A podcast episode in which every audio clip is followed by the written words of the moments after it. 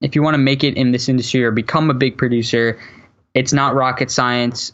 I swear to you, I never thought in a million years the things that I've done would have been possible. I'm just your average guy. So you don't need to be special. You don't need to be born with some magical gift. Like if you work hard, if you're positive, if you're persistent, anything's possible.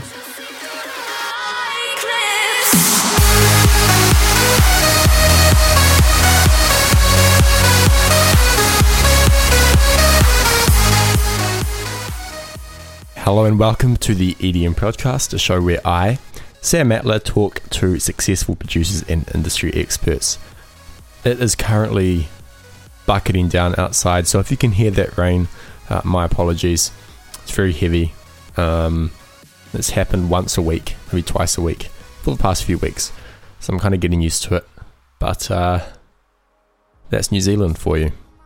Great country, beautiful country, terrible weather. So if you're ever going to make a visit, uh, then make sure you dress for the occasion, which means four seasons in one day. Anyway, today's guest is not from New Zealand, he's from New York. Uh, his name is Zane, but he's better known as Ryos. And he's so well spoken and articulate that if I didn't know how old he was, I would assume he was at least 25. But uh, Zane is a young 18 years old, and you wouldn't know it. His rise to success has been rapid, and he's only just getting started.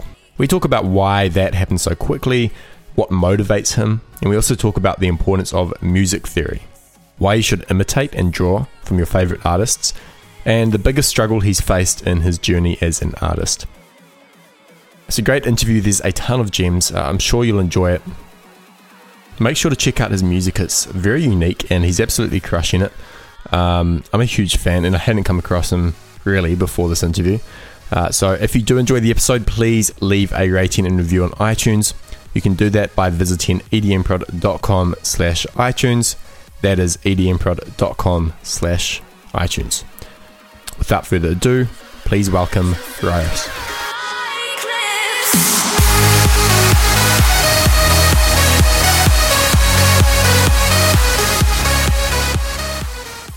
This episode is brought to you by EDM Foundations. EDM Foundations is my course for new producers, those who've been producing for under 12 months, or even those who've just started.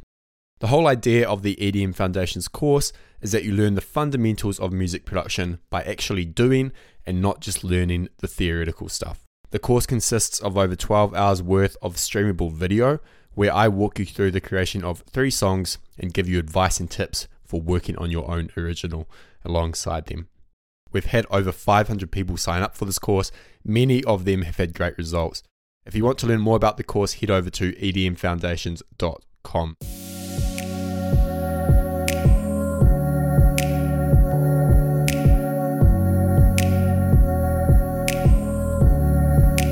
Welcome back to the EDM Prodcast. Today I'm joined by Zane, uh, better known as Ryos. Zane, how's it going? Good. How are you? I'm good, man. I'm stoked to have you on the show. I actually came across your music a while back, um, but only in the past week doing my research have I like really listened to it, and, and I'm blown away. And you're quite young, aren't you? You're like 18 still? Yep. Just turned 18 uh, in August. That's insane. Uh, tell me about how you got into music production in the first place and that journey so far to, to where you are now. Uh, yeah. So I was about 12 years old, give or take. Like it was around when I was turning 13, and mm. it was at the time when Skrillex came out with Scary Monsters and Nice Sprites, and Avicii's Levels was really popular. And yeah, it was around that time period, and I started to really like the music. And I at first I like rock music a lot, so I played the drums, I played the guitar a little bit, nothing crazy, but I just liked mm. making the music that I like listening to. So when EDM came out and you know there was this dubstep and then you know progressive house or whatever, I was like, oh my god, how did they make this? So doing some research, I downloaded FL Studio and then I just started messing around at around uh, you know I was 12, 13 years old, so the productions weren't good, but I started messing around and it was around around 15 years old is when I made like my first track and I got it signed onto like a small label. And then from there on out, I was like, all right, I definitely want to do this. Like making music, getting it on record labels, like I love it and I wouldn't trade it for anything else. Mm. So I would say, yeah, that's pretty much it. So you were on and off between like 12 and 13, uh, 12 and 15, Yeah, you say? pretty much. It, it was uh, I used to play tennis like competitively, Oh, and okay. Yeah, that was like my um, career, so to speak. Like that's like Mm. what I was going towards. And yeah, I slowly started making the shift towards music. It was getting to the point where like I would look so forward to finishing playing tennis just so I can go and make some music, you know? Mm, So, you know, eventually with talking with my parents and, you know, just myself, what I wanted to do personally, it all it eventually transitioned to wanting to make music full time and give up. I still play tennis, but give up playing tennis at the level I was playing to focus more on music. Yeah, for sure. That's a, it's a similar background to mine uh, because Yeah. I think I started when I was 13 or 14, but it was on and off for a few years because skateboarding took up like all of my life. But then it was like Yeah. I wanted to finish skateboarding so I could work on music or I'd stay in instead of going out with, with friends and skating. Um, Yeah. it's funny, man. Uh, you sound like a, quite a driven person then. I mean, you were like crushing it at tennis and then in a very short space of time, like uh, you've done very well as an artist. Why do you think that is? Like, because some people just Uh, take a long, long time. Yeah, I mean, I'm blessed and fortunate enough. Like, uh, my manager played a big part in me coming up.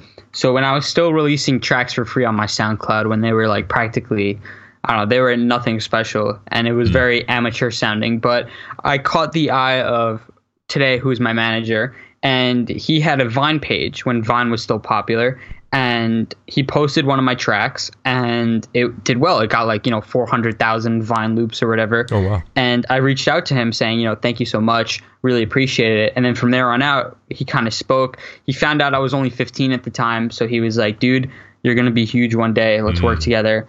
And he never actually, he wasn't a manager to begin with. He was just more of a social media guy. Okay. but we like both transitioned he transitioned into being more of my manager. And then it uh our relationship just really was strong and it helped blow up. So like he was he had connections within the industry already because like big big artists would hit him up like hey can you do a promo campaign for me? And then he would. So he had like some um artist connections already so that really helped out when I would finish a track, we'd send it out, and then we'd at least get, even if they didn't play it, the big guys were giving feedback at least.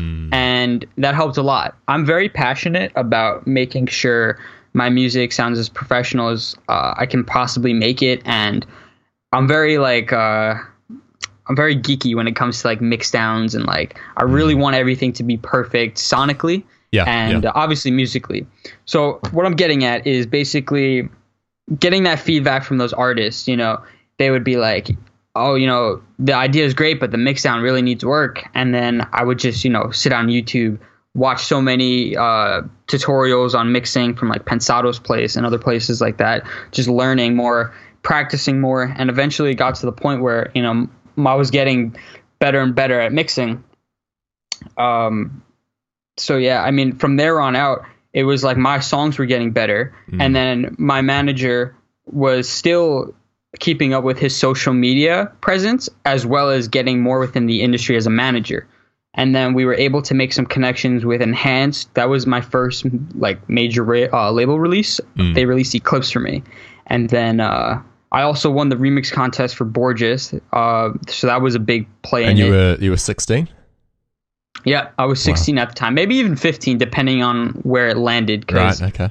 my birthday being in summer, sometimes it's like it's a little bit odd. But Mhm. yeah, the remix contest uh, win really helped me a lot. It helped catch a lot of heads. I remember at the time, uh, Henry Fong gave some really cool feedback on my remix, saying it was really catchy, and Ricky and Piros tweeted me saying that they liked it a lot. And at the time, like I was very small, like I had no big artist support, so this was so cool for me, and it was getting really great traction on SoundCloud. Really was blowing up, and Borgeous was playing it at all of his shows, which is super sick to me. And then he asked me to do the remix for "They Don't Know Us" just as a free download. So I was like, "Yeah." We wanted. I wound up making something that we both were really happy with. We decided to release that, and then Eclipse came along. So I think within that rapid succession of like me coming out of nowhere with these three progressive house tracks, hmm. and at the time, progressive house was bigger than it was now but Yeah, yeah. no one was making it like I was. Not saying What, do you mean by that? like I just felt if people were making progressive house, it was like super saws and a rolling bass line yeah, yeah. and like kind of that Nicky Romero protocol style. And don't get me wrong, that's like one of my favorite styles of progressive house. Yeah. Just so many people were doing it, It and I felt overdone, like yeah. yeah, and it's cool if it's like because when it's overdone, it's just people start to sound like other people, and the songs lose that character. Like yeah, yeah. if you listen to like a Nicky Romero track, like let's say uh, Harmony, I love that track. That melody is so catchy, and the whole track has that vibe to it. You know what I mean? Mm-hmm. So when you have other people mimicking it, and it doesn't have that catchy melody, or it's uh, poorly mixed, or something like that, it kind of just takes away from it. So even though my mixes, my mix downs were not, they weren't very good, but they were decent. And then the fact of it being like some energetic progressive house that was a little bit different, with uh, unique melodies and all that, with a unique character as well. I felt like that all really contributed towards like turning heads and people being like, "Who is this kid?" Especially at the f- time I was 15, 16 years old. So then people were really like, "Oh my god!" Because at the time too, Martin Garrix just blew up. Like he was Yeah. crazy. So me being young, it was kind of like, "Oh my god!" Next Martin Garrix kind of a thing where it was working out nice. Not, it was cool, but uh, yeah. So I feel like just working on making my sound super professional and just getting the music in the right hands and taking the opportunities too. Like there were a bunch of opportunities of songs that winded up never releasing that I would just take, um, just to kind of take everything in. yeah. I like you said before, I am very driven. I like like working hard is like my passion. So Mhm. it was uh Is that is that something uh, you think is natural, or is that something you had to develop? Like you've got a natural work ethic that you got from maybe your parents, or or did you consciously decide I need to work hard? Like I need to do this. You know what? It, it's a little bit of both. So like my parents are both very hardworking people, and uh, so naturally, especially me, like my dad was a professional tennis player, and he owns his own tennis club. So like growing up, obviously like I was all on tennis. I was like striving to become a professional, and I was doing well. But so like I, I did that, but also I was a kid, so like I was like pretty lazy, wanting to play video games Yeah. all the time, like stuff like that too. So when it came to music, when it when I was uh, first releasing, it didn't really hit me like, oh, I need to work hard because it was still fun for me. But I was seeing like some sort of success, and uh, it was up until uh, once I started collabing with Borgeous and Breathe Carolina on Spinnin'. That's when I was like, all right, I really need to like make this part of my work. It was more towards because that was around. Um, I actually dropped out of high school to pursue this full time, and Awesome. that was, yeah, that was a big step. But that was like the biggest realization where it was like, okay, I really need to focus and set up a, a work schedule and give this my 110%. And I like watching a lot of like the motivational speakers. Uh, they have like TED Talks, all this stuff. I'm always trying to learn, uh, obviously technical stuff with music, but also like just general work ethic to make uh Yeah. to better my success and all that good stuff. For sure. So so who outside of the music space inspires you? Like are there any public figures who who you like follow? Um Yeah, I uh it's funny. Recently I've become like a a little geeky, so I'm really into like science and stuff. And I've been listening to like some science podcasts like Neil deGrasse Tyson who's like really famous and this other guy, Lawrence Krauss, who's a uh he's like a theoretical physician. But that's like uh it's like uh how do I describe it? It's it's cool to listen to because they're so smart and it's like hearing their uh, perspective on sort of things. It's like it's refreshing. But for like motivation, uh, I have two guys, Tony Robbins and uh, Tim Ferriss are like my oh, two Yeah, guys. Tim they like Ferriss is so good. yeah, they're amazing, and I they help me a lot with motivation and realizing certain things and like kind of putting things into perspective. Yeah, Um, yeah. And thinking differently. yeah, exactly. Especially with Tim Thinking- Ferriss. Like he Yeah. forces you to think outside the box. yeah he he really like forces you to do something and think differently than everyone else to really set yourself apart, which I really like. And he helps develop. Uh, he helped develop my own kind of way of thinking in a way, if that makes sense. Like I kind of have a better head on my shoulders after mm. Listening and taking in all this advice. It's almost like a mentor. I mean, yeah, I yeah. don't know these guys personally, so it's not exactly like a mentor, but it definitely like I was a completely different person, you know, 2 years ago before I started getting into all this mentality wise. So So how would how were you different? I'm curious. You know, just being not not as careless. Uh I mean, the thing is too is my age. So like when I was 16, I was more or less like an average 16 year old. I mean, mm. yeah, I didn't always go to parties because I was more focused on like making music and I just was more of a homebody to begin with. But two years ago, like I was definitely not as positive. I was definitely not as hardworking. Mm. And I just saw the world in a different light, you know. When you mature, and then also with everything that I've been learning, I've just been getting a better understanding of, you know, how life is, the way things work, and then also coming within the industry, like what to do in the industry, the things that you have to get done, and you know, working hard. So it's all like those small things that you just kind of get with uh, age, but also mm. with all this knowledge that's out there. For sure, yeah, for sure. Uh, how when you were like 15, 16, actually, I have two questions. When you were 15, 16 ish, how many hours would you say you were working per day, like on music? See, that was actually a big reason on why I dropped out of high school because mm. I would like I was very good in high school and I was in some of the like upper classes where it's like in science for example, I was a year ahead in science. Mm. So in my school it was like you took chemistry in 11th grade, but I was taking it in 10th grade. So like because of where I was a- academically, it was stressful because I'd come home after a six hour, seven hour school day, do homework for like two, three hours, mm. and then I would only have a couple of hours to make music before it was time to go to bed. And even if I wanted to produce late, my whole family, my brothers and sisters were trying to sleep. So it's not like yeah. I could blast music, you know? So when I was 15, 16, you know, I got to work on music maybe an hour, uh, an hour to three hours a day depending on what was going on. It was more the weekends where I really took advantage and like would produce all freaking day. Mm. But uh, yeah, at that age, it was about one to three hours. Gotcha. And what does your work schedule look like today?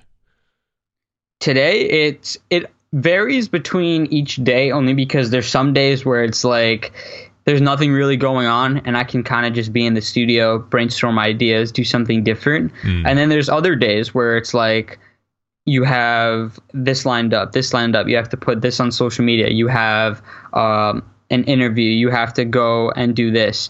You have to work on music, or if you're like you're bouncing between, like I am at the moment, I'm bouncing between a couple different collaborations and working on finishing a single. So it's like for this guy, I'm bouncing down all the stems, putting in a Dropbox. For this guy, I have to do my part and work oh, on it.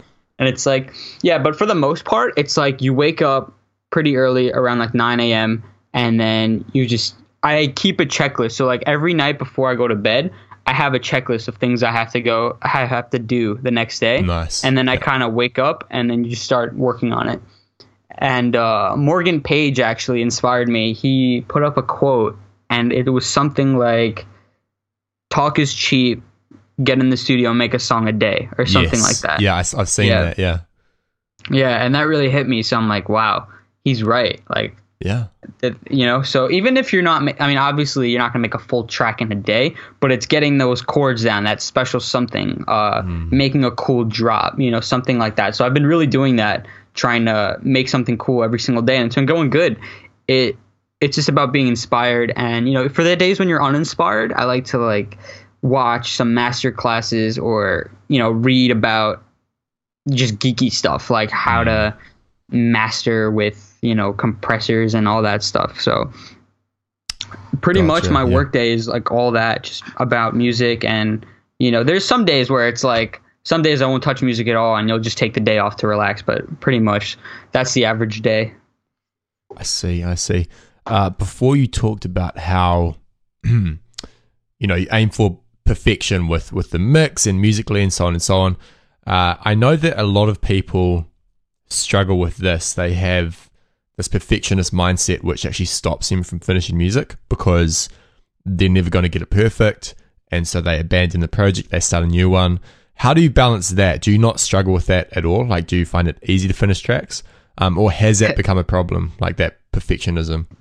Yeah, that was a major, major problem for me. And mm. I guess what it came down to is like, I loved, like, this is, I think this could be love and Eclipse were the first two projects that I actually made that I was happy with. So, like, I can go back. I have all my old projects, and it's like so frustrated. I'd have a whole track finished, laid out, and I just would not want to touch it or release it because I didn't like it, you know? Uh, yeah. And you have to, when you're making music, there has to be a balance between uh, being your own critic, but then also just simply enjoying the music that you're making.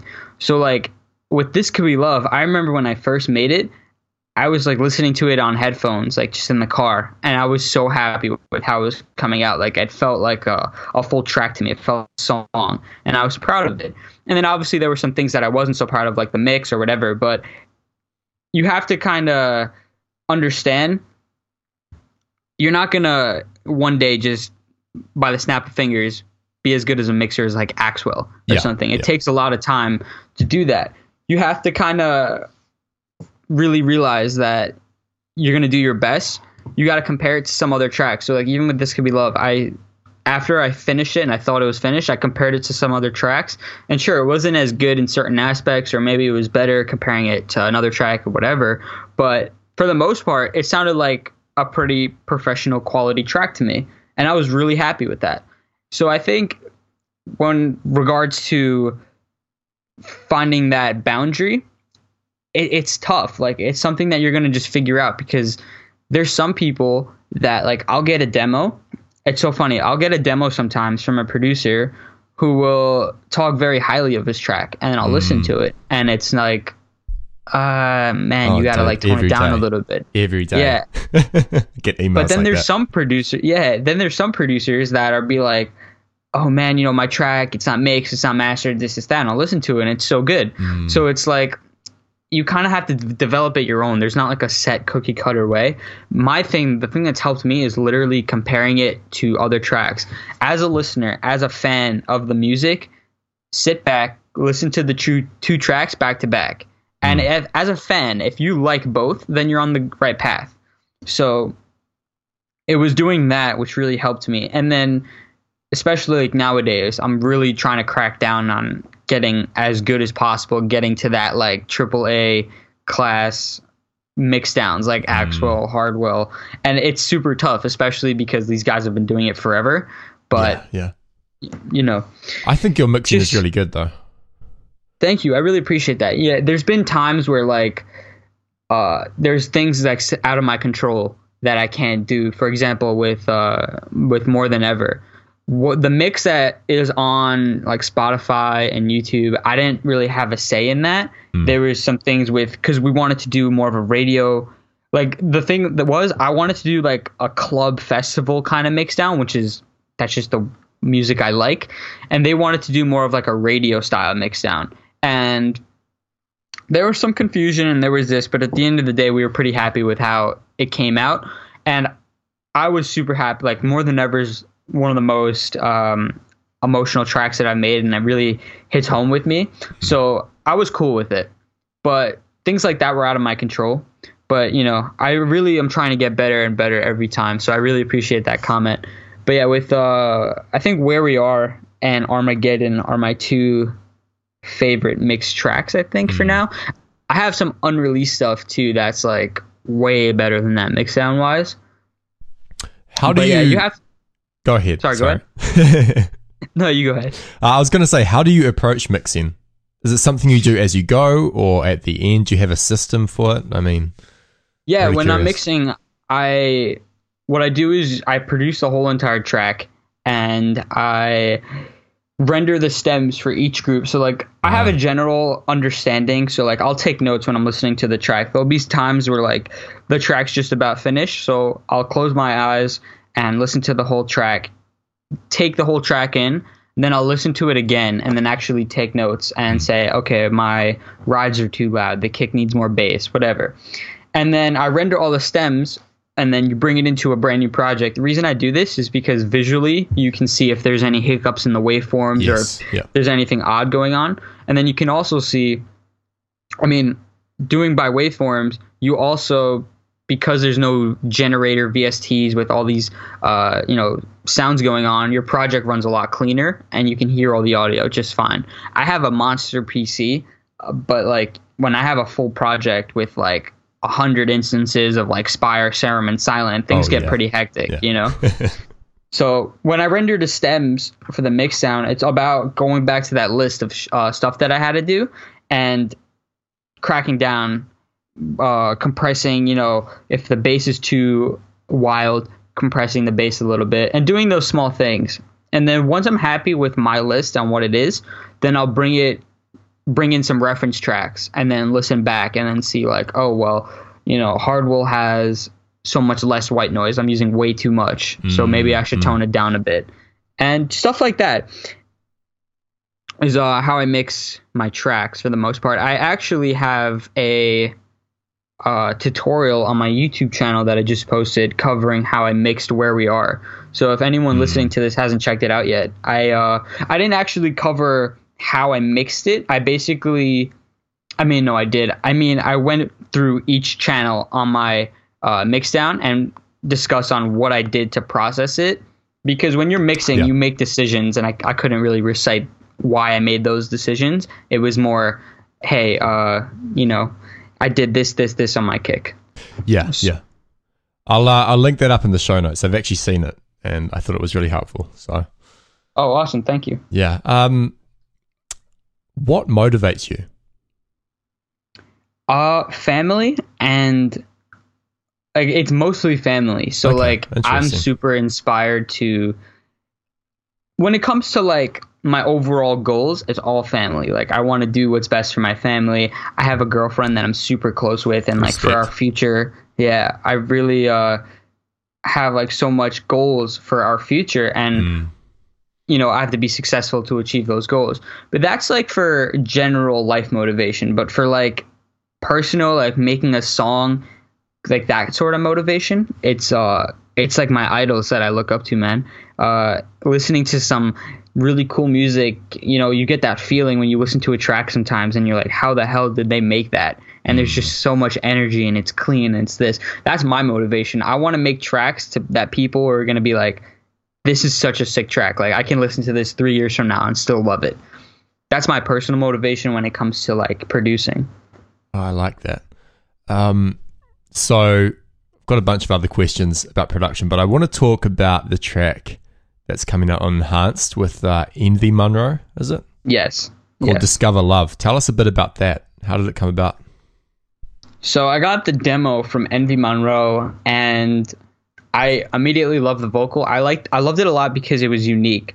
I feel like uh, a lot of vocals within the EDM industry, like there's some really really special ones, and then there's some others that are kind of cookie cutter. Yeah, and yeah. I've been dealing with that a lot lately, like trying to find vocal demos, and then they're being a little too cookie cutter for my liking. I like all my tracks to have like a, a specific vibe to it, a specific character. So like, I like when you can put on a track and be like, oh, that's more than ever. That's Armageddon. So that's what I was going for. So when I heard this vocal, I was like, wow, it already has such an amazing vibe to it. And the demo I got was actually quite different from the track. The track, uh, the demo was like more happy. And at first, I made like a happy sort of sounding demo, and I wasn't in love with it. So I made another one, made another one, made another one. I went through like four to five demos Wow. before I got to what I was happy with.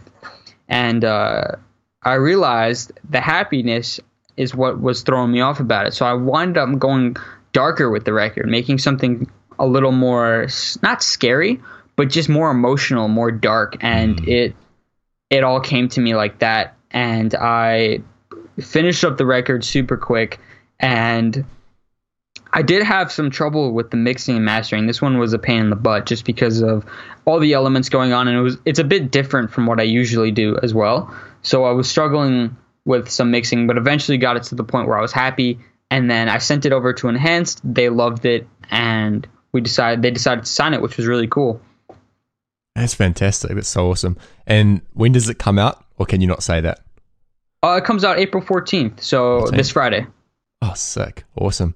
I'll link that up too uh, in the show notes. Awesome. How how do you usually start a track? Do you start with a melody, a preset, or does it change every time?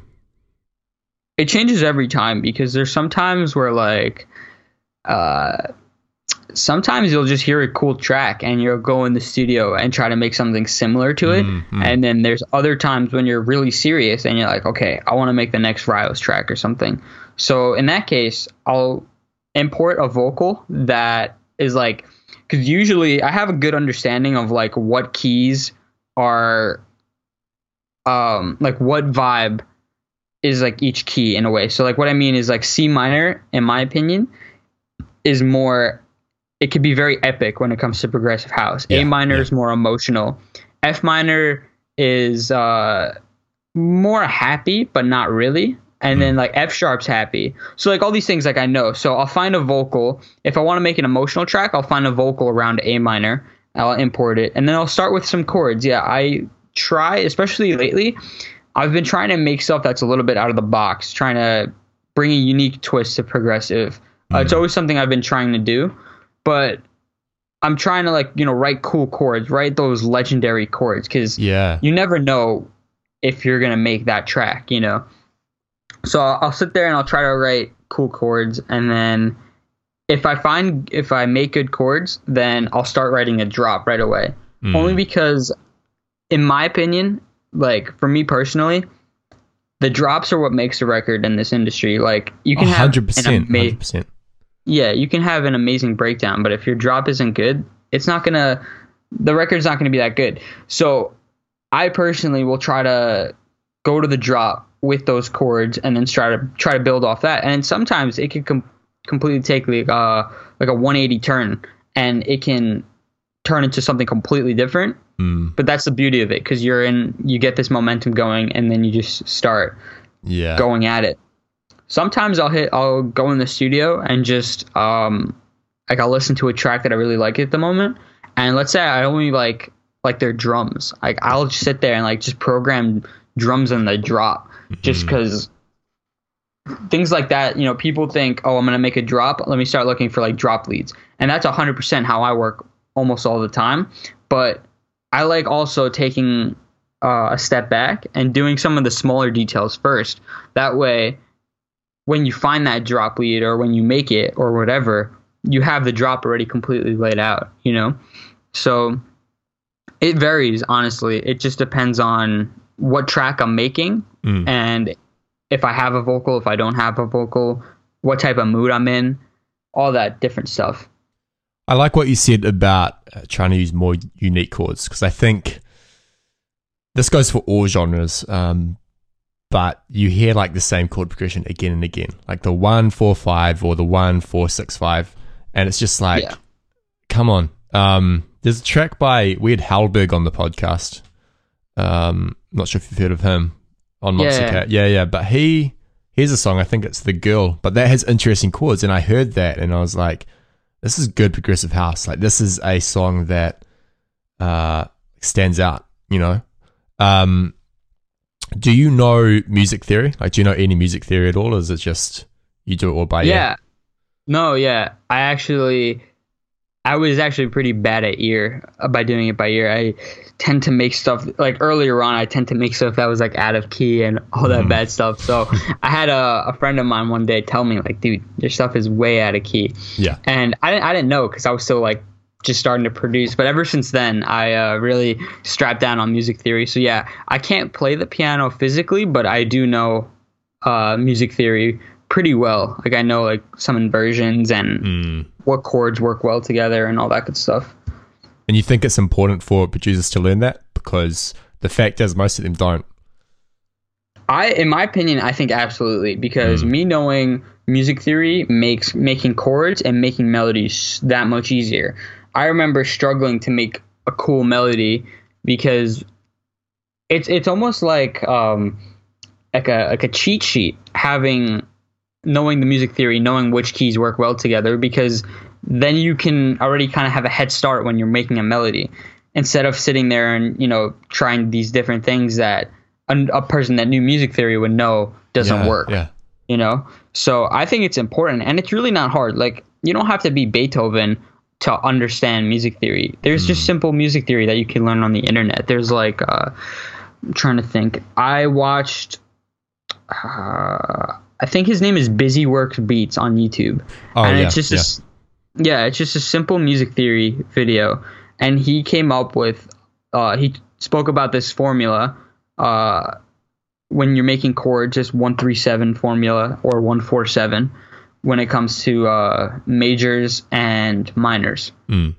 and that helped figuring out like okay this chord this chord whatever, and then also knowing just small stuff like scales. So if you're working in G minor, then you know the notes are G, A, A sharp, C, etc., and all that. So knowing simple stuff like that would really help your workflow, and it's something I think is necessary to make uh, music. Yeah, absolutely. I think uh, I heard one person say it was like, you know, you can write a book without knowing grammar, but it's not going to turn out that well, and it will be hard to read, and so on and so on, and you won't Yeah, be able to exactly. structure it well. But if you know grammar, like it's a lot easier. And I think it's the same with music. Like I've heard amazing music from people who don't know any theory, but often they've been producing for like 25 years.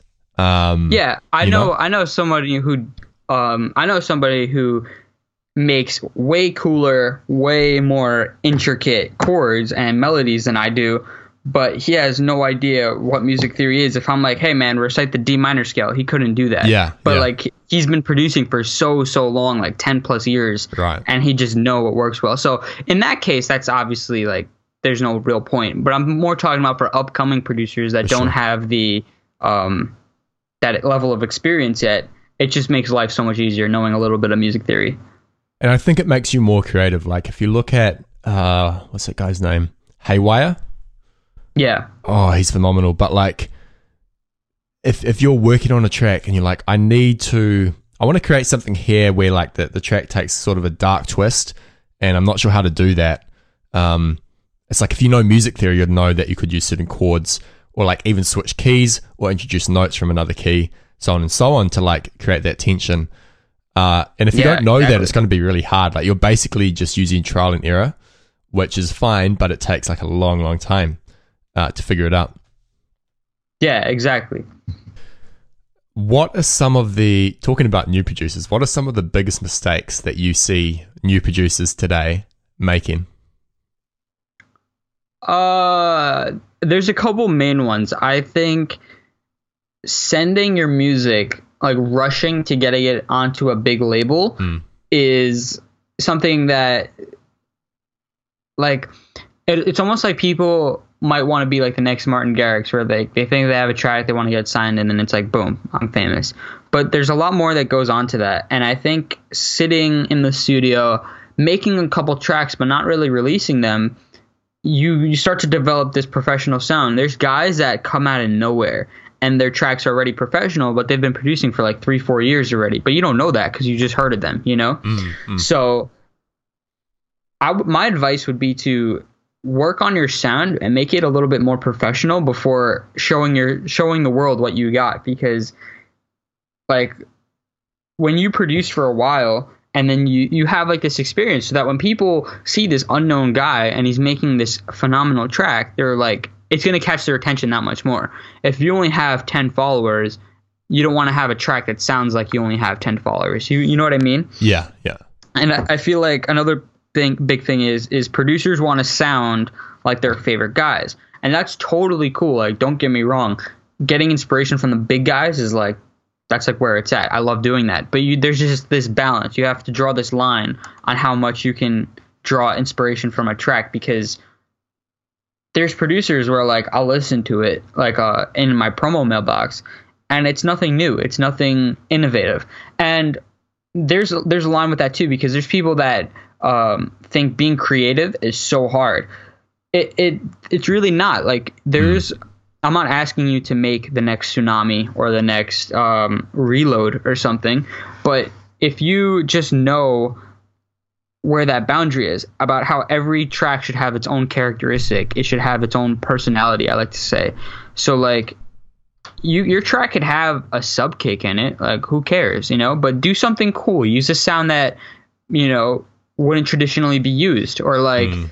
make a make a different melody. Maybe use like a lot of portamento notes or a lot of legato notes or something, uh, just to spice it up and just to give your track that unique character. Like, um, my biggest thing is like if you go to your promo mailbox and if you you can find whatever track, if you listen to it, you can be like, oh, he was clearly inspired by KSHMR. Like this sounds like mm. Secrets or something, you know. And it's about just finding that that uh, balance of drawing inspiration from big people, but also creating your own sound and um, giving your track its own unique characteristic and personality.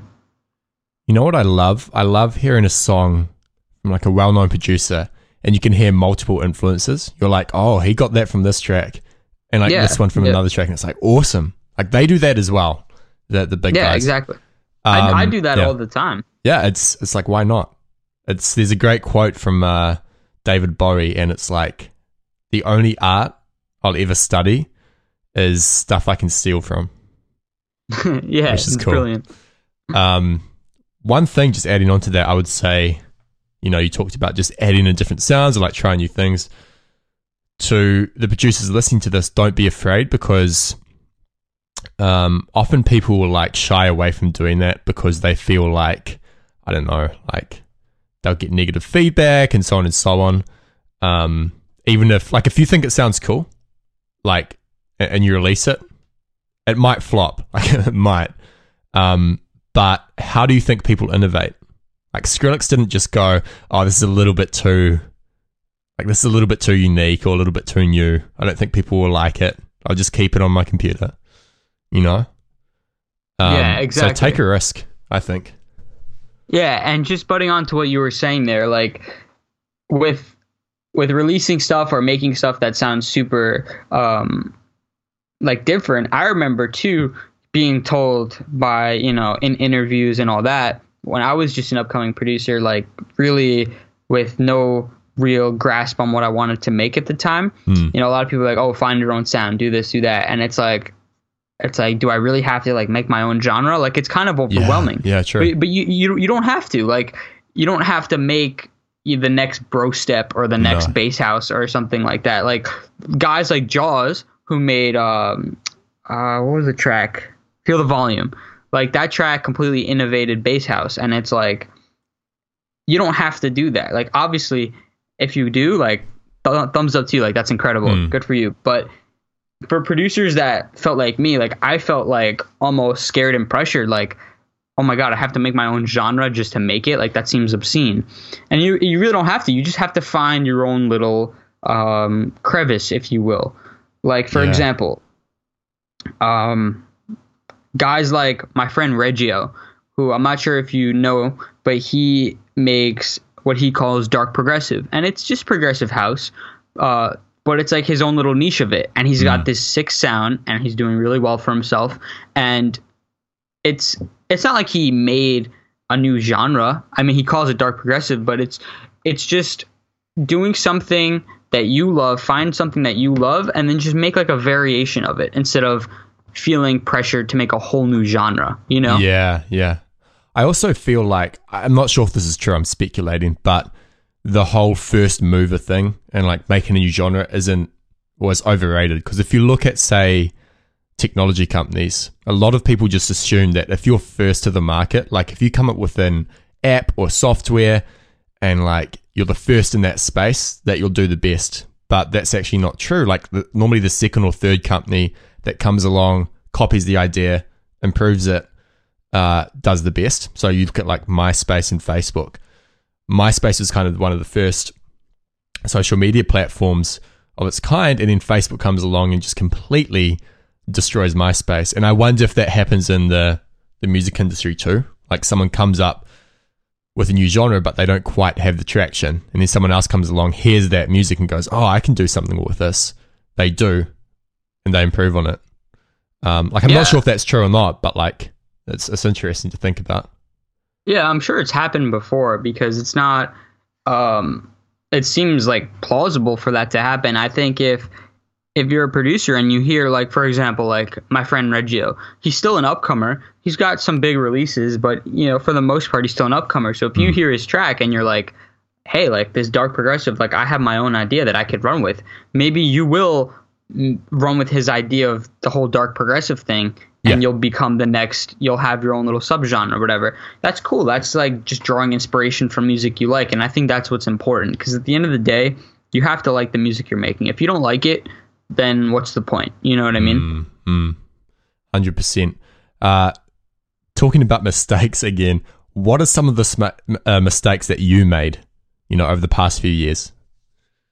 Um in regards to music production, my biggest mistake was probably thinking that you need so many layers uh, oh, yeah, of like synths and stuff. yeah, that was like my biggest thing. And then also thinking, you know, you need all this white noise and all these different things just to give the track energy. Uh, one of the collabs I recently just finished actually last night super simplistic, only like three or four layers uh, of leads. Mm-hmm. But the drop is like probably the cleanest and fattest drop that I've ever made so far. So it's like just you don't need that many layers. And hey, like if you need a lot of layers, go for it because there's people like DubVision who you I think their music is phenomenal, and they apparently use a lot of layers. I s- attended a master class of theirs one time, and they use a lot of layers, and that's mm. great because you know they're amazing but just don't they may they have a lot of layers because they know why they need a lot of layers. Yeah, don't just, necessary. Yeah.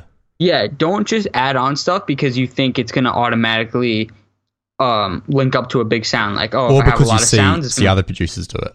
Exactly. You just you have to trust your own ear and you have to do what each track calls for. Mm. Even this could be love. The drop leads are only like two layers. Mm. It's not it's not a lot, you know. Uh, but then there's other tracks where like I completely overdid it for no reason. If like you go back into the project, you can mute like eight sounds and you won't even notice they're gone because it's just yeah. unnecessary. So that's like my biggest mistake within the production, uh, the production aspect. And then as far as like my career, I think my biggest mistake would be rushing to get music out and not really planning it out and thinking ahead because there's times where like I'll rush and be like, oh my god, I finished a track, I want to get it out so bad, and then it goes out, but then I don't have another track to follow up with it, and then my release schedule becomes inconsistent. And I think for someone wanting to make a big impact, or if they want to do uh, music full time and become their own artist and stuff, it is super, super, super important to have a release schedule because. Mm you want to constantly be giving music to the fans. You want to constantly be reminding people like, "Hey, I exist. I'm putting out music, and I'm consistent." Because you don't want to become like a one hit wonder kind of thing where you have one big track and then it's like six months before anyone hears from you again, you know? Yeah, yeah. And it's one thing if you're like going through like a rebrand phase or if you're like really just discovering your own sound, that's fine.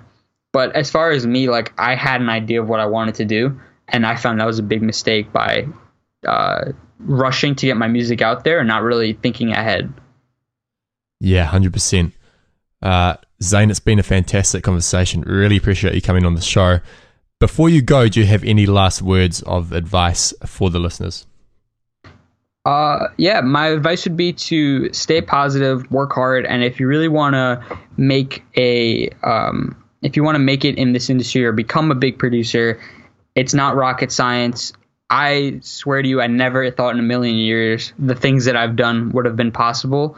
I'm just your average guy. So you don't need to be special. You don't need to be born with some magical gift. Like if you work hard, if you're positive, if you're persistent, anything's possible. Love it.